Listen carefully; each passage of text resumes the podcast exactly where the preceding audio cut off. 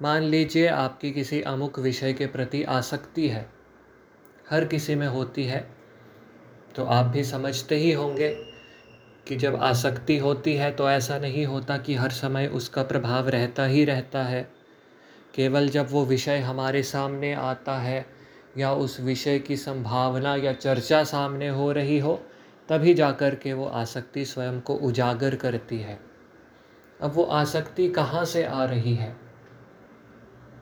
नब्बे प्रतिशत सनातनी दर्शनों के अनुसार निष्कर्ष ये मानना चाहिए कि वो आसक्ति आपके अंदर ही व्याप्त रहती है।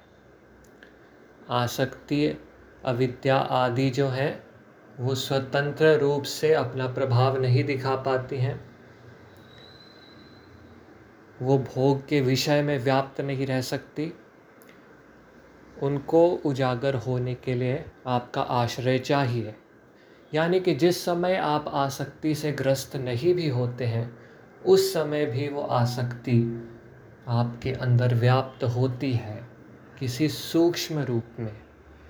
आपको जीवन में जिस जिस वस्तु से भय है, उसका भय भी आपके अंदर व्याप्त रहता है। इसी कारण वो समय आने पर उजागर हो पाता है। जब कोई व्यक्ति नया नया व्यायाम करना आरंभ करता है तो शुरू शुरू में क्या होता है? उसकी आसक्ति विश्राम के प्रति होती है, क्योंकि उसने जीवन भर विश्राम किया है। वो प्रत्येक रिपीटेशन के समय यही विचार करता है कि अभी और करना है या फिर यहाँ पर रुक जाते हैं, थोड़ा विश्राम कर लें। पुनः पुनः ये विचार करता है, इस विचार से लड़ने का अभ्यास करता है। ऐसा होने से उसकी विश्राम के प्रति आसक्ति कम होती चली जाती है। और ऐसा होने से उसका मानसिक सामर्थ्य, उसका मनोबल भी बढ़ता चला जाता है। विश्राम का अभाव श्रम की उपस्थिति के सन्निकट है, इसलिए उसका प्राकट्य और जुड़ाव है और इस जुड़ाव के कारण ये बात आप सरलता से समझ पाए।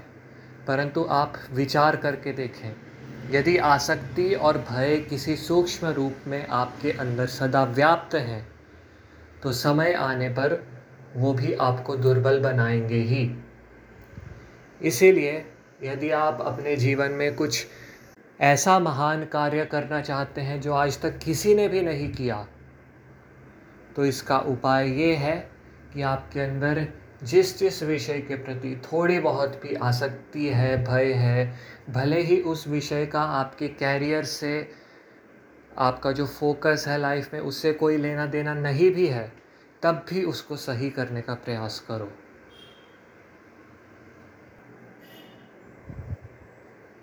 आसक्ति, भय, ये सब विकार कहे जाते हैं। दोष नहीं, विकार। क्योंकि यदि आप धर्म परायण हैं तो आपको जो अपने नॉर्मल से काम करने हैं, उसमें ये दोष नहीं बनेंगे। ऐसा नहीं है कि किसी व्यक्ति के मन में भय है तो फिर वो संध्या बंधन नहीं कर सकता। वो कर सकता है, ये तो अनरिलेटेड चीज़ें प्रतीत होती हैं। परंतु तब भी ये सब विकार हैं। और यदि आप केवल साधारण धर्म का पालन ना करके नीति को साधते हुए कुछ ऐसा महान कार्य करना चाहते हैं जिस तक गति आपके विकारहीन पूर्वजों की थी, हमारे देश के विकारहीन महर्षियों, ब्रह्मर्षियों और भगवान के अवतारों की थी, उसका अंश भी पाना चाहते हैं तो आज से ही इन विकारों को जड़ से हटाने का संकल्प लें। लक्ष्मी तंत्रम के पाँचवें अध्याय में लक्ष्मी माता स्वयं मन का कार्य बताती हैं। मन का कार्य है विकल्प जनित करना। आप जो करते हो, उससे विपरीत विकल्प जनित करना। अब किसका मन उसको लक्ष्य से भटकाने के लिए कितने विकल्प जनित करता है, ये इस बात से निर्धारित होता है कि उसके मन में बल कितना है। बल क्या होता है? आपने सुना होगा, माथे पे भी बल पड़ते हैं कुछ लोगों के, उस सब का क्या अर्थ होता है? कोई रस्सी है, ढीली ढाली सी पड़ी हुई है उसको मैंने दोनों तरफ़ से उठाया, दोनों तरफ़ से खींच दिया। तो अब ये रस्सी जो है, ये कड़क हो गई है बीच से। इस गुण को बल कहा जाता है। अतः जो व्यक्ति निरंतर मनोबल का अभ्यास करता रहता है तो जैसे पहलवानों की मसल सख्त हो जाती है, मसल्स को छूने पे आपको पता लगेगा कि कड़क रस्सी की तरह बल है। वैसे ही आपके अंदर मनोबल वास्तविकता में आता है। मन में बल कैसे आएगा? मन को दोनों सिरों से कैसे खींचेंगे? मैं क्या हूँ? इस बात को समझना होगा। आपका सेल्फ अवेयरनेस आपकी जो अपनी निजी समझ है अपने बारे में, उसको एक स्तंभ की तरह मानो, एक खम्बे की तरह आपको अपने आत्म तत्व में गाड़ना है। ऑब्वियसली आत्म तत्व में नहीं हो सकता, ये मैं मेटाफोरिकली कह रहा हूँ। और दूसरी ओर आपका जो लक्ष्य है, उसको भी आपको अपने आत्म तत्व में गाड़ करके रख देना है। इसके बीच में आपका जो मन है, वो एकदम खींच जाएगा। जैसे जैसे आप अपने लक्ष्य को प्राप्त करने की दिशा में आगे बढ़ेंगे, वैसे वैसे आपकी समझ का क्षेत्र बढ़ता चला जाएगा। मन का क्या कार्य है? ज्ञान इंद्रियों के आधार पर विकल्प जनित करना। तो अब आपके ज्ञान इंद्रियों को आपके लक्ष्य के बारे में अधिक बातें पता होंगी। और अब क्योंकि आपकी जो रस्सी है, वो ढीली नहीं पड़ी हुई है, इसीलिए आपका मन बड़ी कुशलता से विकल्प तो जनित करेगा, पर वो विकल्प किस आधार पर होंगे? आपने जो नई सेल्फ अवेयरनेस गेन किए हैं, उसके आधार पर तथा आपने लक्ष्य की ओर बढ़ते हुए जो जो बातें जगत के बारे में समझी हैं, उसके आधार पर।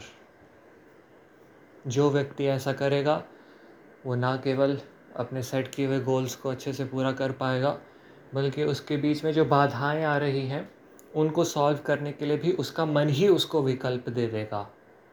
पाश्चात्य जगत, जहाँ ये मानता है कि वृत्ति, आसक्ति आदि भौतिकता से जनित होती हैं हम मानते हैं कि आंतरिक है।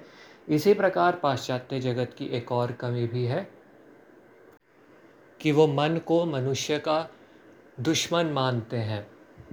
परंतु सत्य बात तो ये है कि यदि आप मन का अनुकूल रूप से प्रयोग करना सीख जाएँ, तो मन आपकी बाधाओं को काटने में सदा कार्यरत रहेगा।